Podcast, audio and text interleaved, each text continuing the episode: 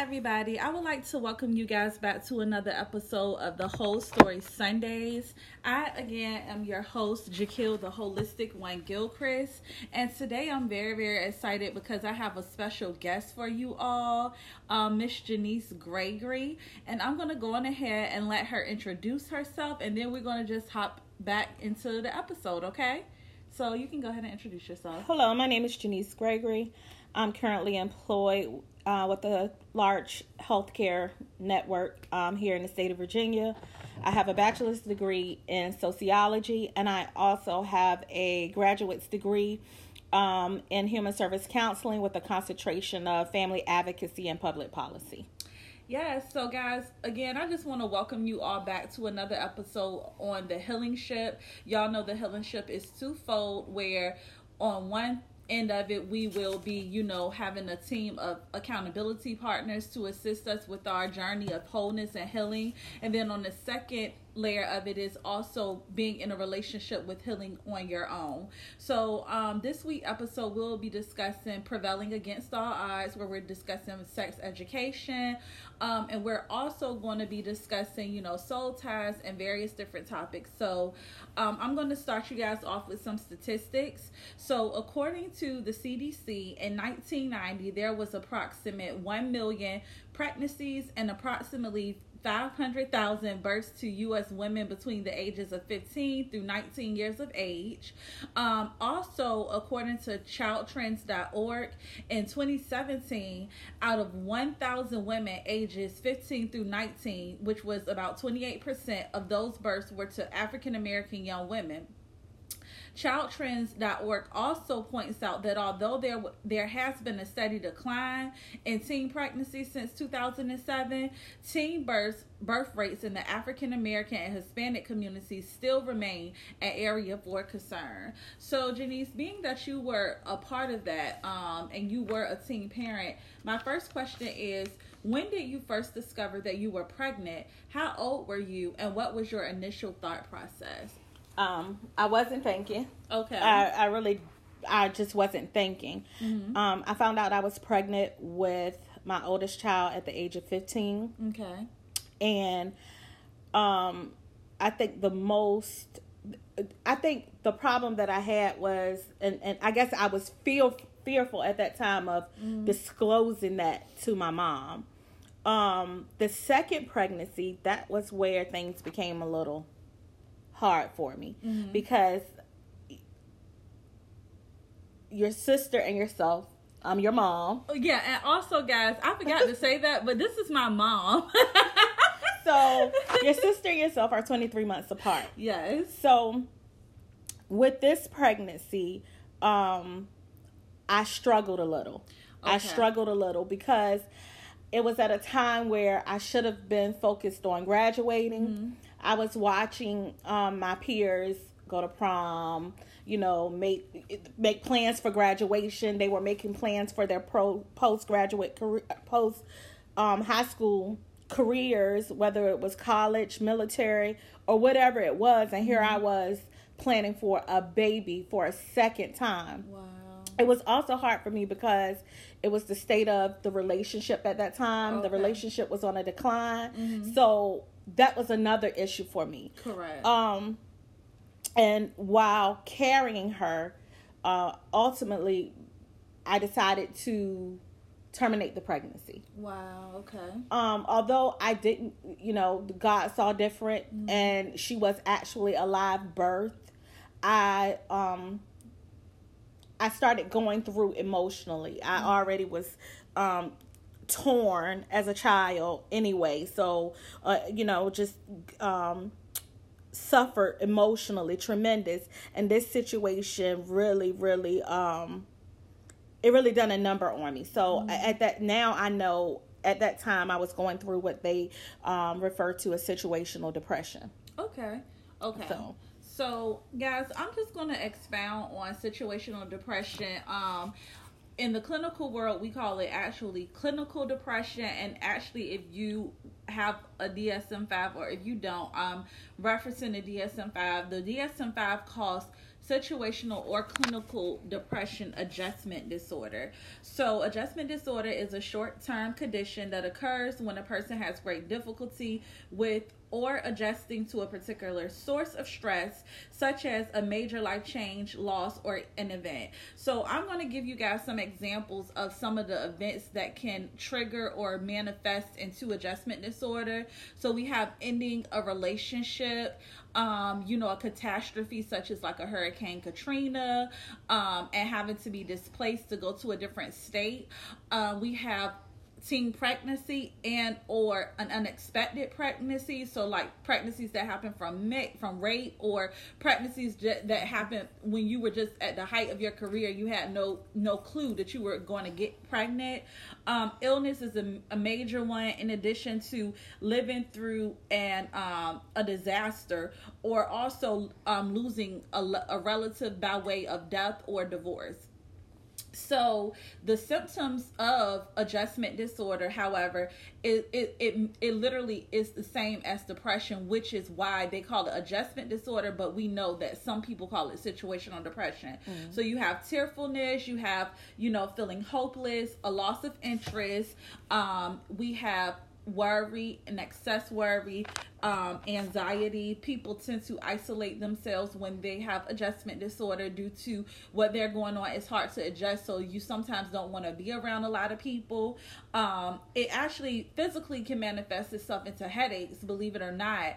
Um, and then also at worst, it can it can also physically become a problem with sleeping mm. due to you know depression already having like a, a sleep um de- deficit anyway, whether sleeping too much or not sleeping enough, and then also um, it can become a, a, issue with usage of alcohol and or other drugs. Right, and I uh, just to piggyback off of what you off of what you were saying. I also read an article by uh, mm-hmm. Valencia Higuera, and mm-hmm. this article was medically reviewed by Dr. Tom, uh, Timothy Legg, who's okay. a PhD. Mm-hmm. And um, she states that you know recovery is possible yes. once an individual comes to terms with the new situation. However we just have to get to that point. Correct so you have to be intentional about fighting right, depression. Right, right, exactly. yeah, and then exactly. some people, you know, have a, a, a big diagnosis like major depressive disorder, where it's is literally a part of their lifestyle. But when it's just adjustment disorder or something, you really have to work at it. Exactly. So exactly. Okay, so mom, I, I want to call you Jenise, but it just don't feel right. so, where were you properly educated on sex in your household? No. Um, I wasn't. My mom, although she did state for me to tell her mm-hmm. when I was ready, when I was yeah, when I was ready, uh-huh. there was no discussion as and it as related to parent, sex. As a teen, I'm sorry, not as a teen parent at the time, but as a teen, who you don't even really know when you're ready. no, you don't. You yes. don't. You don't. Yeah. So, were you ashamed of being a teen parent or mom? I can say that being a teen mom most definitely had its shameful moments, especially when it was deter- when you know it was determined that I was going to be a single mom. Mm-hmm. Um, that's when I really, really had to sit back and look at mm-hmm. what you know, look at this situation, the situation that I created, mm-hmm. you know, or I assisted in creating, and you know, I almost, I was, I was I was a spectator cool. in my own life at that time. Mm-hmm. So I began to look at life, at my life, and all that had transpired in within 17 years of my life, right? Correct. So from birth to that particular time. And so I, I, began to just look at it and look at it as, as a spectator and through spectator lenses. And it was at that moment when I understood and I knew that I wanted more for my children and so, although I was still very broken at that time, I became a woman with a mission. Correct. And you know, I love when you say you started to look at your life through a spectator's lens because, you know, I often say that depression comes from being a spectator. So whether Right. it's being a spectator or being self-critical or having people criticize you, I think at that age, you know, you probably heard a lot of criticism Right. from people around you. Mhm. You probably had a lot of naysayers telling you that you weren't going to make it or be able to amount to anything. Right, right. But then also you're thinking to yourself with your 17 year old brain and mindset, how am I going to overcome the situation? right, right. Which essentially is the reason why we called it prevailing against all odds because your 17 year old self did not know that. No. But now at your age, you see that it was all for a purpose. Exactly. Yeah, so exactly. that that's crazy. But spectating is usually one of the causes of and criticism of of Right. depression. Actually, right, right. so, you know, this next question is very special to me because um, it's pretty much how was it raising children in your era, and can you expound on what your era was? Well, I grew up and birth, you Mm-hmm. guys doing a very. I grew. It was. It was. I think the era was traumatic in and of itself. I believe so. so. I grew up um, during the crack era, or what Mm-hmm. many of us refer to as the crack epidemic. Mm-hmm. The crack epidemic was a time frame in our country from around the mid 1980s to about the early, or I would say even up until the mid 1990s. Um, the crack epidemic infiltrated our already fragile family system, right? Um, And it infiltrated our community and it further tore it down. yes. Okay. So, um, the effects of this epidemic is currently still, it still affect uh, this generation and uh, a generation in which you've termed the fatherless generation. yes. Um, a term that, like I said, I heard you refer to, and even almost 30, um, 30 years later, because you you'll be 30 this year, it still has its effect Yes. because a lot of you know your peers had fathers who were either murdered Correct. fathers who um, went to jail for the sales and distribution of the drug. You know, a lot of your peers suffer from parents, whether it was a father, a mother, or both, who were, you know, who were murdered because of the violence Yes. that we suffered during this particular epidemic. Yes. I was um I I went and I did some just looking to see where we were, you know, because like I said, our our homes were very fragile, the family time. system, and it still continues to be fragile. You know what I mean? But um, the U.S. National uh, Library of Medicine um, said around the time of emancipation to around the mid to late 1960s, you know, um, around 20 percent of our families were headed by a single fa- by a single parent, primarily the mother. And between that time, so from emancipation to 1960, Wow.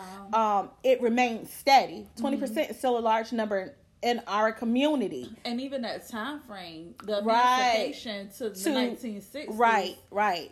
Wow. Right. And so by the time the crack epidemic hit, this percentage increased to over 50%. Oh my God.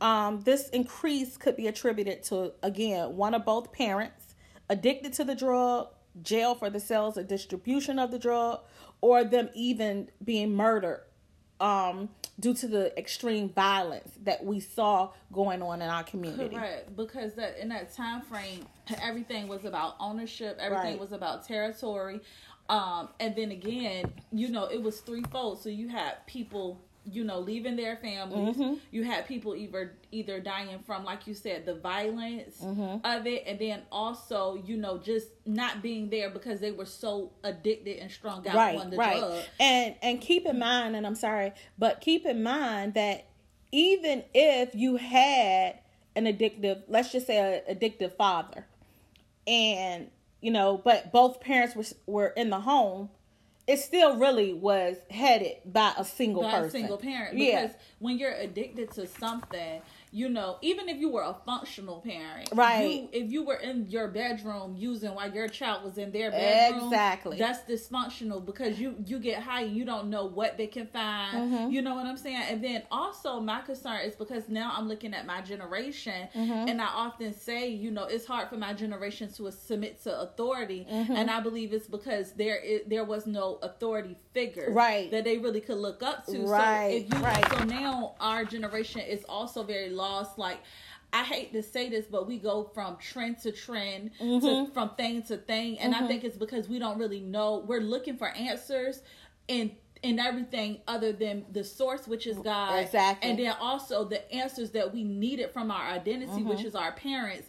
They're not available because they're either still locked up, still in prison, um, dead, or they're even still on drugs. Right, themselves. right, So- right, right. So I like what you said about it being a very fragile home life. It was. So, um, on your bad days, how did you fight your silent battles? Now, Kiki, that's a good question. And at this time, I just want to just insert a, a small disclaimer because what we're discussing, this is nothing new to our family. It's, It's just, you know, new to your um, listening audience. But, you know, I, I, I love my parents. Correct. And would do anything for my parents. However, I was reared in a very dysfunctional home. Mm-hmm. And for, I mean, a very dysfunctional home. And for many years, I held on to extreme anger and bitterness because of it. So I never really dealt with um, my silent battles. I um I really suffered in silence. I'm my mother's only child. I had no siblings in the household. So therefore, it was no one that I really trusted enough who I can vent to. Correct. You know, so I kept it bound up inside. Now, Yeah. my best friend since seventh grade, she was aware of my home life. Um, and but it wasn't until I met my husband that I fully disclosed the extent Correct. of the traumas that I went through. Um, and not until my mid 30s, probably about 35 or 36, when I began to understand mental health and the importance of mental health and the importance of being mentally healthy, especially for you guys. Correct. Um, I, that's when I underwent intensive therapy. Mm-hmm. It was there where, where, like I said, I opened that closet door, Come on. and I was forced to have to deal with all of that junk that I had piled Yes. inside, the the things that I had suppressed, the things that I dared not. I just didn't want to think about it. You know how. Oh you move on with your life, and you feel like I can do it because you know you, you you're raising your kids Mm-hmm. you're kind of like living the quote unquote american dream. you're and you're working, yeah you're doing okay school. yeah you're doing it mm-hmm. you you feel like you know i'm doing okay but you are literally it, those issues were still there and they would actually show themselves in certain in, in, in certain things that I went through. Or- Correct. right. You know what, I'm, mm-hmm. what I mean? So I could, I was pretty much functional, or so I thought functional, mm-hmm. but you can see it in certain breakdowns that I, what I went through that I really, really struggled. Yeah, so it's a song by Jonathan McReynolds called "You're Walking with Your Limp." So he basically talks about how, as as people, we sometimes break our legs and then we learn to just walk on a broken Yes, leg. yes. So he said, you know, we walk with our limps, and as African Americans, I feel that we're very resilient Mm-hmm. Quote unquote resilient, but at the same time, it's it's not because I know even you will often say is you're not necessarily resilient if you're self medicating, Yeah. you're using drugs. because that's that's what we Mm-hmm. do. We we say, "Oh, we're such a resilient people," and we've said that since the time since when we landed on the shore, and the things that our forefathers and our ancestors had to go through. Mm-hmm. However, those are generations and generations of alcoholism, o- opioid abuse, or just things that we did to try to just get through. We self medicated. So we really weren't resilient. We Mm-hmm. Were just we was masking, right, Yeah, exactly. Because and we're gonna wake up with the same problem. with the same problem, Uh-huh. and you have to catch the next high to, to get rid Exactly. of that last yesteryear problem, but it's Mhm. still a problem in your current day. Right. Um, and also, I love what you said about therapy, about you know the importance of going to therapy to open up that closet and sh- shine light on those traumatic experiences Mhm. as a child. Um, because a lot of people think that you know just because they go to the altar and then they give their life to Christ, which yeah, you need to do that, Right. But you also, God also want us to deal with those issues on a professional level. Exactly. That's why he put. That's why he put. He he. That's why we have these resources. Correct. And let me just say, it's very important.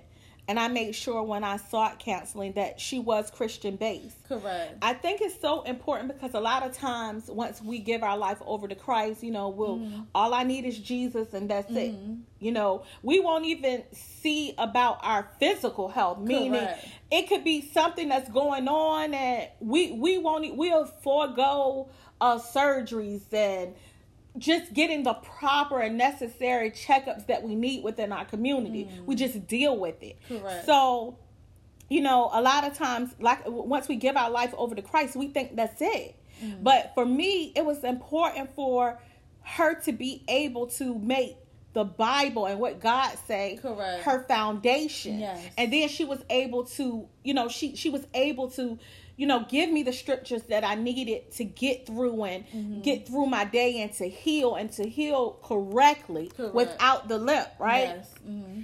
But then she was also able to open Psychology Today or whatever yes. journal it was uh-huh. and give me, you know, the scientific Correct. diagnosis. Yes. And and resources that were so helpful that I could, you know, just seek additional help if I needed to yes. or whatever I needed. So it was just it, it was important for my the person that I saw to implement the biblical mm-hmm. aspect as well as the scientific. And it, and it's crazy that as Christians we believe that you know God created us, but He didn't create our mind, and He He doesn't mm-hmm. know how our mind is supposed to function I think apostles stated yesterday that we were meant to be loved. We weren't meant to be abused or rejected. Exactly. So that's the reason why God has therapists and psychologists and psychiatrists there so mm-hmm. that they we can identify those issues and start working on those mm-hmm. issues mm-hmm. on a mm-hmm. professional level. Exactly. So my next question for you is um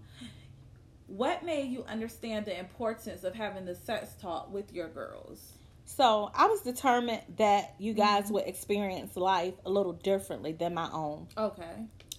And I wanted you to experience life as a true kid. Correct. Um, a life that didn't include prematurely having key, having to raise kids on your own. Mm-hmm. I, I simply wanted you guys to enjoy being a kid without all of that those extra complications mm-hmm. that came along with just simply living. Correct you know um i wanted to be the one to have that talk with you. I didn't want you guys to be misinformed or fed incorrect information by your peers. So it was important to me to give it to you guys. Of course when you became age appropriate. Yes. and i knew it would be a time when you know because you know when we're young our, our parents don't give or us as parents don't give our kids credit they don't. They think that we, as children, we think that you all hold this little naive persona of a lot of things mm-hmm. and and that's the thing i think as a parent who was only 15 and 17 years older than my kids and i wasn't that far removed mm-hmm. from the school system and you know just being a kid correct i understood that yeah, being a kid still had a certain naivete about it, mm-hmm. but at the same time, once you get around other kids that know a little bit more and who were even exposed to more, exactly. Mm-hmm. So it was important that I discussed the sex topic, give you guys information as it related to STDs, as it related to you know, just even with soul ties, correct. The emotional because as kids we're also intense. We could be very intense about certain things. Yes, we can. So when we do it, we're we're we're gone. Yeah. We're gone with it. So and at that time as a child, you're not emotionally capable of handling such an intense relationship. No, you're not. And then the reality of that is like when you said about that, you know, you were. I want to also let the viewers know that my mom was very adamant about giving us the sex talk from all perspectives. So from the soul tie perspective, from the STD mm-hmm. perspective, and then also from the being a teen parent perspective um you know it was literally one of those situations where she told us that when you have sex with one person you're literally having sex with all the right. people they had sex with right right including I hate to go there. Some of these kids were molested. Exactly. So let's not talk about a rape or molestation. Right. The lust that comes with that, Right, or right. the um the trauma that comes with that, Right. and the generational curses that can come with that. Exactly. You see what I'm saying? Exactly. So you know, we talked. She gave us that perspective, but then the STDs, you know, about it between her just telling me about the STDs and teen pregnancy. I think at that point, because she never said it in a fearful way, but it's just she made us aware, Right. and so I understood at a 15 year old age what AIDS were what HIV is Mm-hmm. and how those things can manifest itself. And the sad part about it is teens, some people will get pregnant or catch a STD their first time having sex. Exactly. And can you imagine how traumatizing that exactly is? exactly Mhm. and and- and also it was important to me to make you guys feel as comfortable as possible to actually come in and talk to me i wanted you because sometimes i could be over the top don't get me wrong you know what i mean but i also She was very gun ho about sex education. yeah, but I also had an open door and currently Yes. still ha- always had an open door policy. I wanted you guys to feel comfortable with coming to me. And I think just having that talk, sitting down and having that talk with your children, it opens the door for other dialogue, right? does. And it Mhm. makes them feel comfortable with coming to you as a parent and sitting down. And even to this day, you and your sister, we can have Mm-hmm. intense conversations about anything under the sun and I love I absolutely I absolutely love that because as adults you guys value my opinion you know Mm-hmm. you you come to me to kind of vent but Mm-hmm. you also come to kind of sometimes we have to talk our way we have to actually talk our way out of situations Yes, in order do. to get some sort of insight Correct. so with that it, it, it- it's just important because from just being able to talk to you guys as an adult now when i when when you guys talk to me i never judge No, you didn't. you know whether i approve Or or or or, or not Mhm. you know i listen i hear your perspective or your side of it now i am going to say what i think 'Cause you're I'm a mother. right right and, and, and, as a mother you know we want to keep you guys from i think for me as a parent i can only Mm-hmm. speak for myself i would rather you guys not have to go through it or not have to deal with it Correct. Whereas, you know, my husband, your dad, would prefer you guys to Stay on the straight and narrow. yeah, and, and, and he'll say, you know, they have to go through it. They have to learn from it. Yes. So, but you know, for as a as a mother, we're more of the nurturer. We want to Yes. protect you from it. So at all costs, we're gonna tell you, you go that way. This is what's gonna happen. Is you gonna touch happen. that stove, you're gonna get You're gonna burned. get burned. Whereas your father may say, no, let him go ahead and touch it. Yeah, correct. Because see, you know, it's a part of your experience, it's a part of your testimony, and it also, you know, I just thank God for a praying mom, parent, praying grandparents, because you know some situations could have ended up a whole lot worse, but Right. thank God that they didn't. Right. But at the same time, you know that guys. Listeners, I do want to encourage that you do have the sex talk, and by sex talk, not just like if you have sex, you're gonna get pregnant. No, I mean the sex talk. Talk about STDs. Talk about the emotional stuff like the soul ties, the soul, the soulish issues. Uh-huh. Also talk about teen pregnancy because you know I'm not trying to be funny, mom, but we think having a baby is worse. No, I think if you're 17 year old and it's your first time having sex and you catch an STD, Mhm. that's that's that can be very traumatic as well. Mhm. So with that being stated, don't just not have that conversation with your kids because yes, my mom was 15 and 17 years old when she had me and my sister, but I currently don't have kids and I'm going on 30. My sister had her first child at 23. So it was preventative Right. like she was able to prevent a generational curse by her ability to just simply communicate and have Right, an open door. right, So I do want to just encourage you guys to make sure you're having that talk because the world or these children are going to educate them. Right. Which leads us into our segue, um, generational curses. How how do you think being a teen parent assisted you with breaking generational curses? Well, I just simply wanted more for you guys. I wanted more, and that and that still goes hand in hand with the open dialogue, um, because even now, like I said, you guys talked to me about any and everything under the sun, and um, a couple weeks ago, I was talking to your sister, and you know, sometimes I. you know, sometimes I cannot hear some things, uh, you know, but I, but I understand. Sometimes you just have to get it off your chest. Correct. And then she was like, you know what, mom, you have turned into my best friend Correct. because she know that it's a no judgment zone for me. Yeah. I, again, I'm going to tell her what it is. what it is, but it's up to you guys to to decide because it's your will. You know, That's I can true. tell you what I think and how I feel that you should handle it, but it's still up to you guys. That is but definitely true. I just feel like when you know better, you do better. Yep. It's also very important for me to self disclose when Mm-hmm. it came to you guys because I feel like, like, how do I want to say it? Like, as parents, we make a lot of mistakes. Wow. We make a lot of mistakes. We can do things that can hurt our children to the core. Mm-hmm. And I think if you self if you self disclose, even if they don't understand it at the moment, eventually though. eventually once they have children, Mm-hmm. they can say, "I see why." You know, She I got that, that. from us.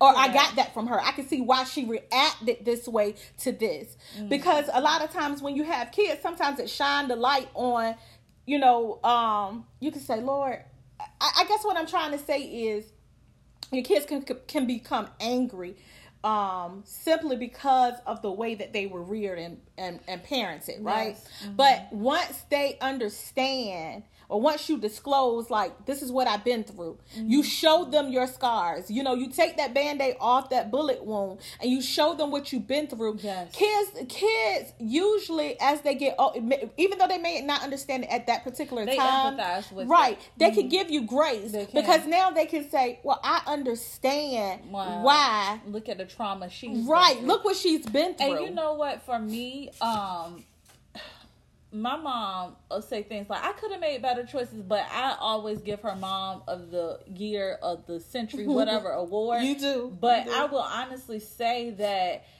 that's the reason why I even started this platform was because I I did a genogram in one of my classes, Mm-hmm. and it required me to go back. And by going back, I had to go back all the way down to our grandmother Betsy, Mm-hmm. and I saw the generational curses. Right, it, like that's the thing about a genogram is it's so scary because you literally see divorce, divorce, alcoholic, alcoholic. right Um, it, it shows It showed you you. So I It shows you. It was like no one in my family. I think from my grandma, my mom's mom, um, other than my grandma, actually has remained married their entire duration. It was a lot of people, even down to um, even down to the millennials in our in our family who have been divorced. If they were married, they gotten a divorce. Right. And so what happens is is that you can't revoke a curse if you don't even recognize that it is a curse. exactly exactly So the only way you can revoke a curse is by going back, Mm-hmm. doing your family history. So how did my mom break the generational curse of us not having children? Even though her mom had her at 15, she had me at 16, was because she talked about it. She recognized that it was a curse. How Mm-hmm. will I break it? Is I broke it because I don't have children Right. at a at, I didn't have kids at a young age, and my kids won't. Mm-hmm. You know, and that's also when I saw the divorce rates in my family. I realized that make sure you marry the one. Make sure you marry the right person for it's yourself. so important Correct. it's so important Correct. because I, I mean- and even though you know you saying that makes a world of difference because your dad was my biggest cheerleader Correct. Mhm. he he wanted to make sure that every goal that I set You accomplish that I accomplished. And that's the part of breaking generational curses as well, is because you know in our family I saw that there was a lot. It was a lot of lack of education. Mm-hmm. Um, maybe they were educated, but they didn't further their education in terms of like with getting a diploma, in terms of with like college. Mm-hmm. And so it's just one of those situations where when I did that genogram, I recognized myself more.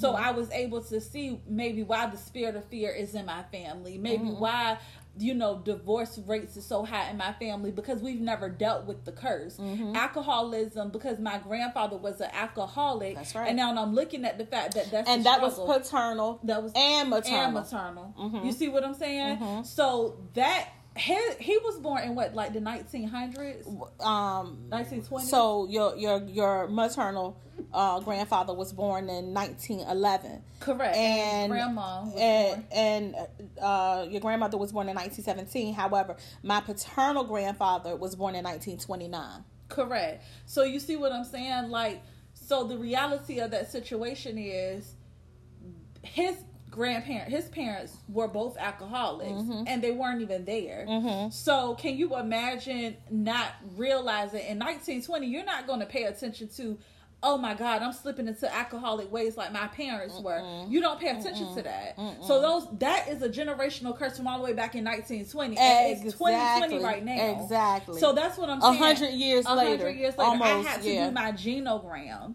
and Yeah. go back, and now that's why I'm on this mission with the whole story Sundays Exactly. because I want you guys to do your genogram. We're gonna do a podcast about that. Okay, so Mhm. now I want to um discuss what advice do you have for teenage parents now?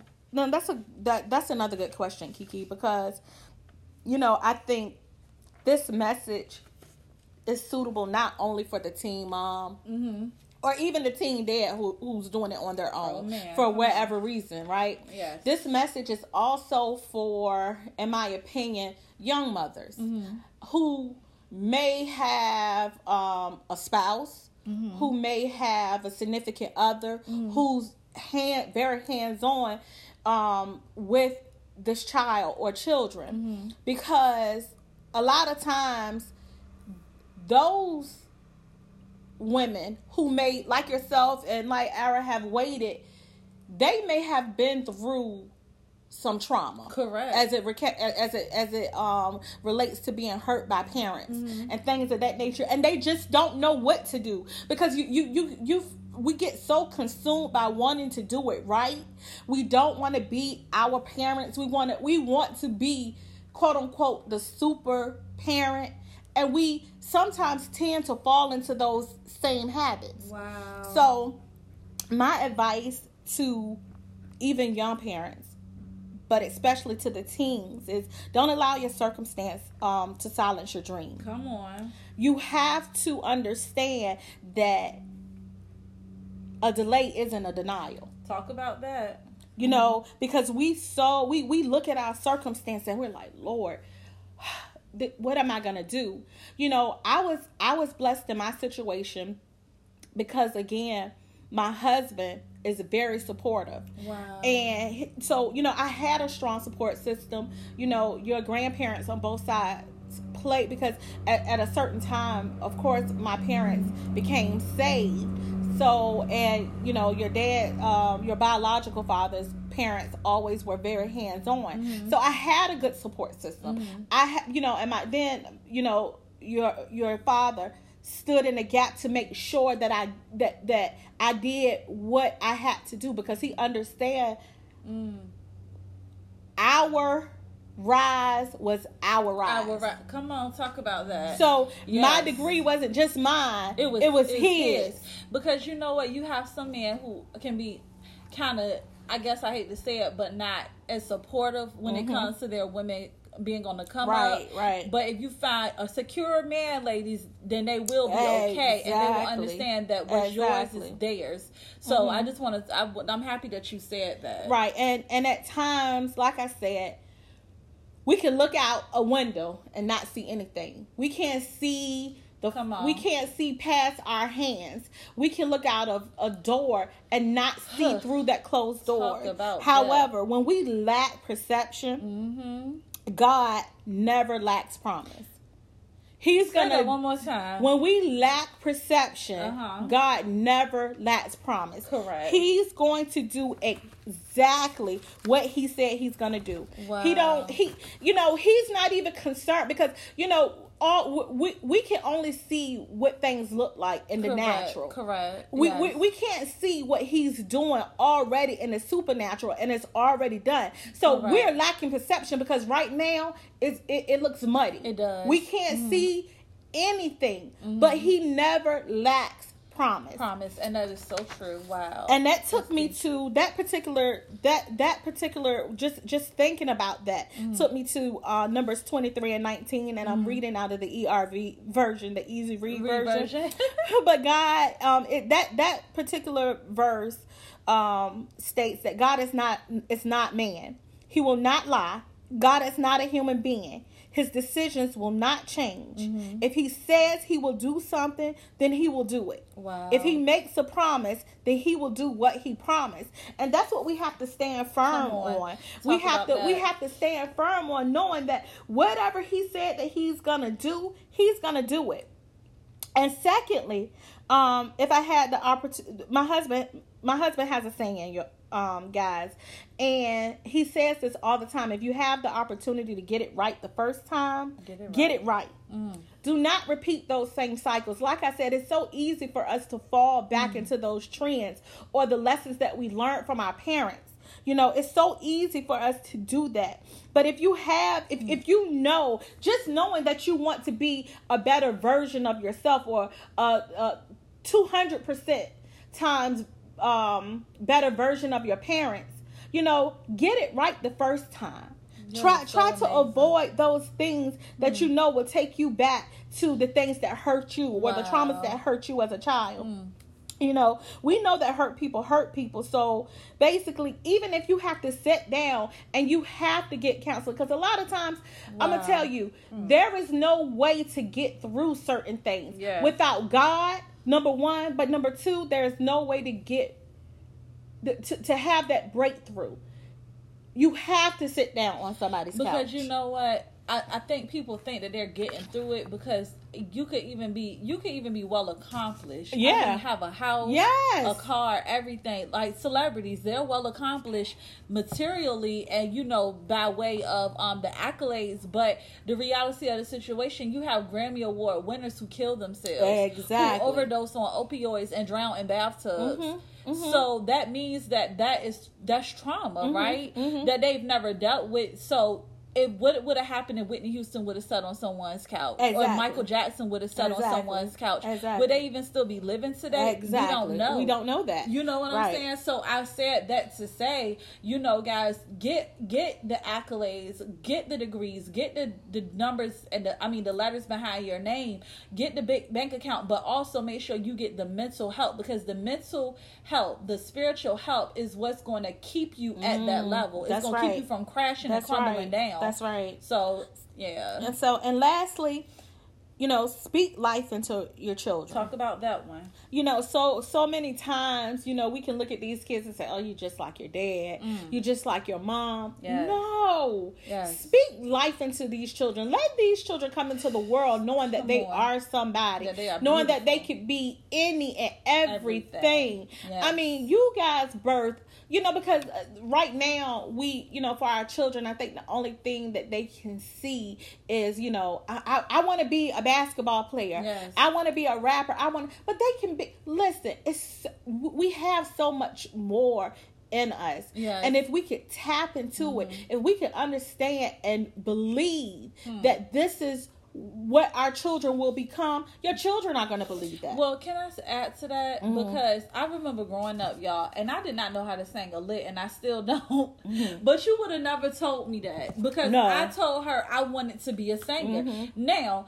that was not my talent, Mhm. you know, Mhm. and I think as a young girl, you see people like Beyonce and a lot of the celebrities, and you know, I was big in pop, so Christina Aguilera, and I'm like, I want to be a singer, but at the same time, that was not my skill set. Right. However, you know, I can remember your response from when I was saying to you and you Mm-hmm. were cringing to when I wrote my first poem. right And then I then that's when you said, "Oh yeah, Kiki, this is your talent." So you Mm-hmm. would have just said to me singing like, "Okay, okay, Kiki, I understand. That'll be good one day. Da da da da. Maybe we'll get licensed." But when I wrote my first poem, her response was, "Kiki, you can write." yeah. And that affirmed me and i all of a sudden forgot all about singing and then i just gave all of my my time and my efforts to and was writing. excellent. And- and and and and, then saying and she's that- excellent at doing that. And i appreciate that but in saying that I wanted to read her every single poem. I wanted to read her every single short story, every single narrative,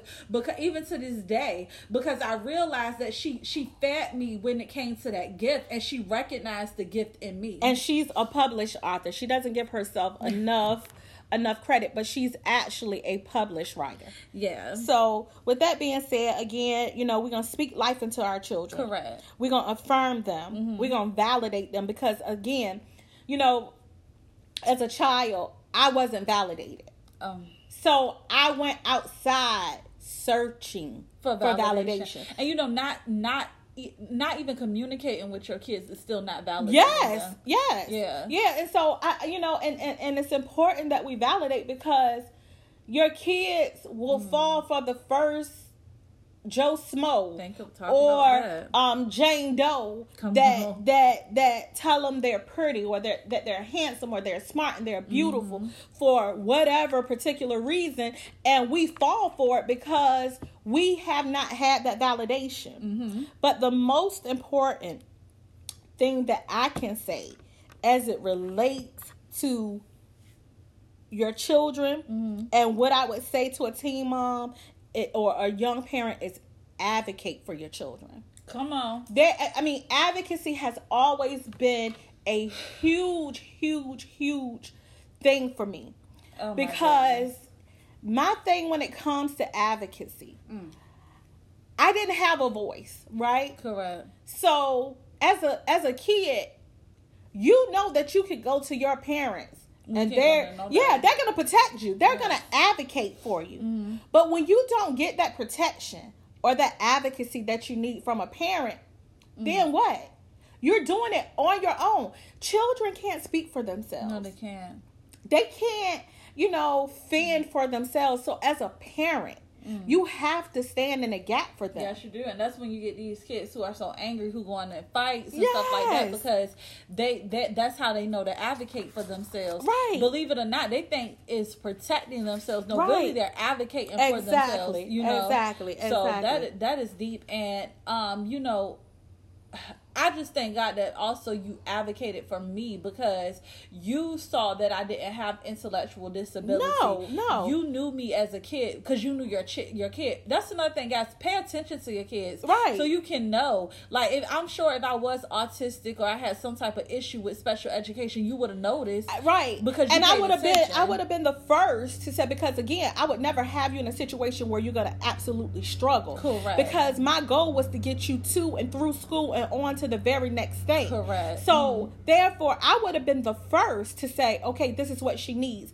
But I knew you you were a, a, an extremely mm-hmm. shy child. Mm-hmm. So the things and the characteristics that you displayed in home wasn't what you displayed in school. In school, correct. So you you you were very shy. You were very quiet. Mm-hmm. So therefore, that your meekness and just mm-hmm. you know shy and kind of like off to yourself to them that displayed something else. Correct. Yep. So and that's what i'm saying. So i'm just so grateful that you advocated mm-hmm. for us because even as you know what a 25 year old or 20 year old woman who had kids you knew enough to advocate. Right. So that's amazing. And that speaks to your um human services as well your human service background. Right right. Um so the last question that i wanted to ask was first of all do you love your 15 year old self and what would you tell your 15 year old self so i can tell you right now as as an as an adult mm-hmm. um as a 45 year old woman no i did not love myself at mm-hmm. 15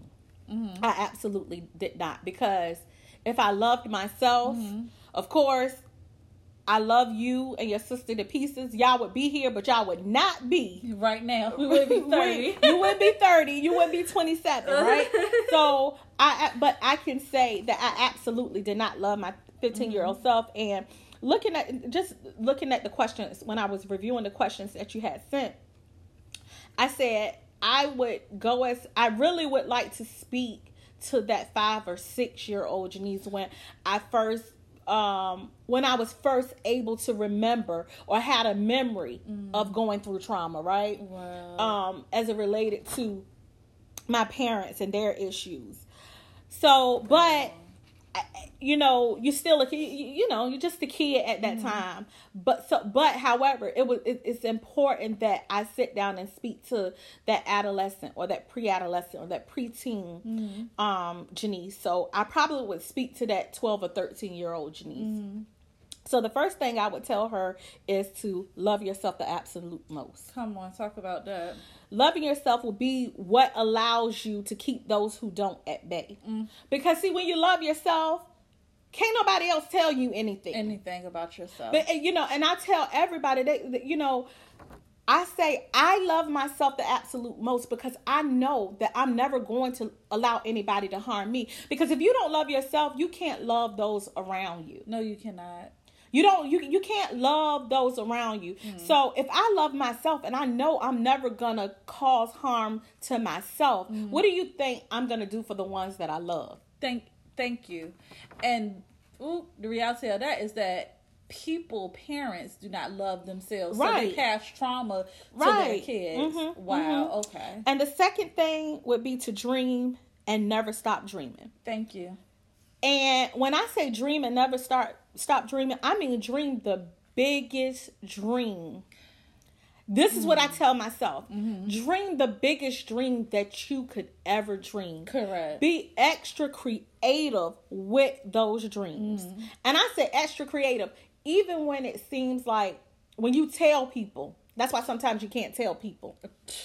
because yes. they'll abort your mission. Yes, they will. So that's Let's why because sometimes because if you're passionate like me, you get excited about exactly. stuff and you want to tell people exactly, exactly. So sometimes you, you you know you have to. It's unfortunate, but you can't share it with mm-hmm. everybody. But I said because you can tell them something and they'll they'll laugh in your face. Correct. And girl, go ahead. But I say be extra creative with those dreams. Yes. No matter how crazy they may sound to one person or somebody else, be extra creative. And Talk I say that. that because it's going to be those dreams and knowing that they will eventually come true. That's what's going to keep you going. Man. So Ooh. I would tell my 15 year old self or, or my 13, 12 or 13 year old self is I know it looks bleak now. But baby, that's why you walk by faith and not yes. But baby, yes. when I tell you, it's gonna be good. It's gonna be good, and your you, kids gonna be good. Yes, you prepare yourself and you brace yourself because hmm. I say, I often say, and I tell this to my husband. If I had to go through and endure what I had to go through a hundred times over, and it led me right to this exact place in life mm. and space and hmm. time. Mm I would do it all over again. And the great thing about it is you're only at the tip of the iceberg yes. of what your blessings are yes. going to look like. Yes, wow, yes. Come on. And lastly, I would say, you know, um, enjoy your youth. and this is kind of like two parts. I say, mm. you know, enjoy your youth. And you're saying this even as a teen parent. Right. Wow. Enjoy your youth.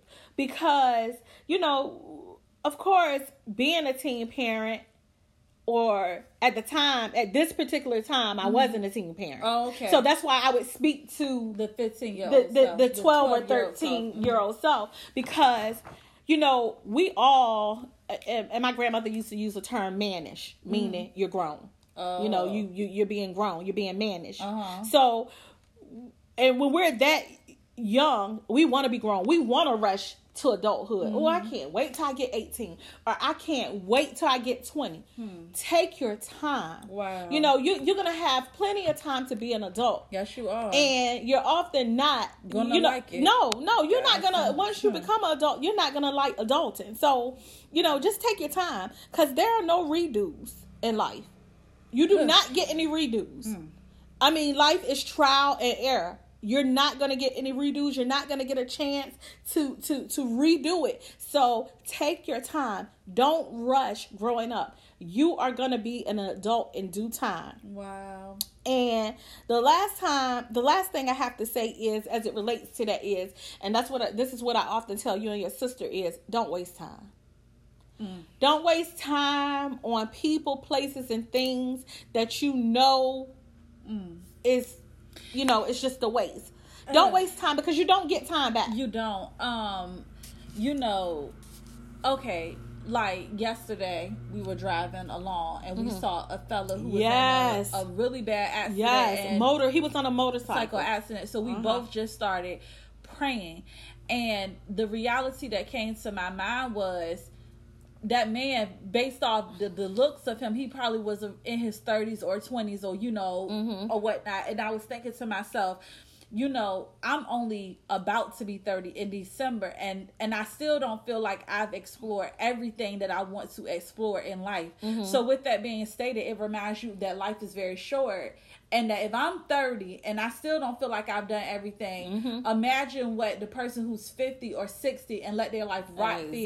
feel. And we think we have so much time and we don't have we don't. much time. So don't waste it.